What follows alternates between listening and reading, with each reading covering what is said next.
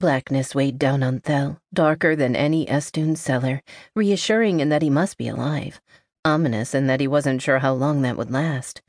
His forearm had been trapped against his face by the weight, a minor blessing of protection, but angular shapes jutted into his chest, his thigh, his kidney. His everywhere, really, although the jabs from below him were warm against his back. He coughed involuntarily, then grunted as his body spasmed painfully beneath whatever was crushing him. Dust was thick on his tongue, in his throat. What the hell had happened? How had he gotten here? It came rushing back, the voting both for and against his brother Aven, Allikar's bribing of the assembly members, the side of the tower exploding, rubble flying. Ah, yes, the rubble. That was the heaviness, the weight on all sides. And yet, being crushed by rock shouldn't be quite so comfortable. Something else was at play. Yes, he could feel it now. His magic kept the rock from completely suffocating him. He could feel it now.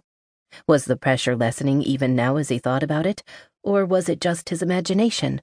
No, indeed, he could sense more. He could feel rocks like another limb, as though he'd extended his awareness into them, could feel other rocks beyond. Curious. Also, just how deeply was he buried? Panic flooded him for a moment, and it did not ease when his next breath was even thicker with dust. Gods. He fought down the panic, pressed it back and out of the forefront of his mind.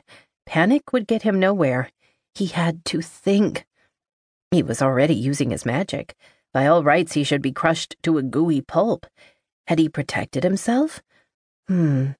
What had that book said? Tucked inside his jerkin, it wasn't very useful right now. It was just as crushed as he was.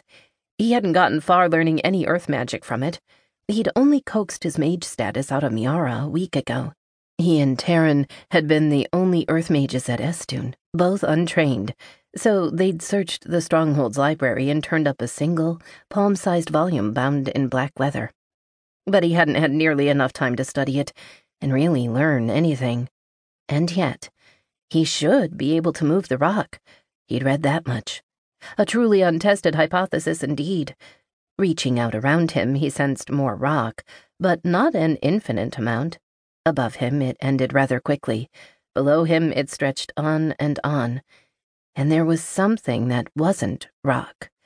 A feminine voice groaned softly, a few inches from his ear.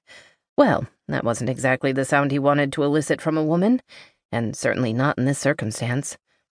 Time to see if his magic was good for anything to get him, them, out of here. What had that book said to do? It had blathered on a lot about visualization. How was he supposed to visualize something he couldn't even see? And why? It wasn't like he needed to see the rock in order to feel it. Why couldn't there be magic words like in the old stories? Then again, his tongue was thick enough with dust that soon he might not be able to say much, so perhaps that was fortuitous. Fine, fine. He held an image of a pebble in his mind. Now what? A hill. Yes, a hill. And now it's rolling down the hill. Nothing happened. Bollocks. The voice moaned now, and something shifted under his right kidney. Oh, by the gods, yes, the female voice was clearly crushed underneath him. Awful. All right. Uh, a pebble. No, a boulder. He pictured himself underneath it, and some more boulders, and then, gradually, in his mind, each boulder floated up into the air, into the sky, and most importantly, off of him. A clatter came first, then another shudder, then a thud and a crack or two. Light fell across his closed eyelids, and warmth hit his face. He opened his eyes, but immediately regretted it as dust went straight in.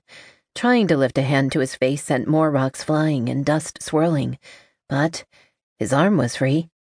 Wincing, coughing, gasping, he struggled to roll to his left, go forward, to get up in some way that hopefully didn't crush the person beneath him any further. He shook his head, trying to clear it, and finally turned out the inside of his tunic and wiped his eyes.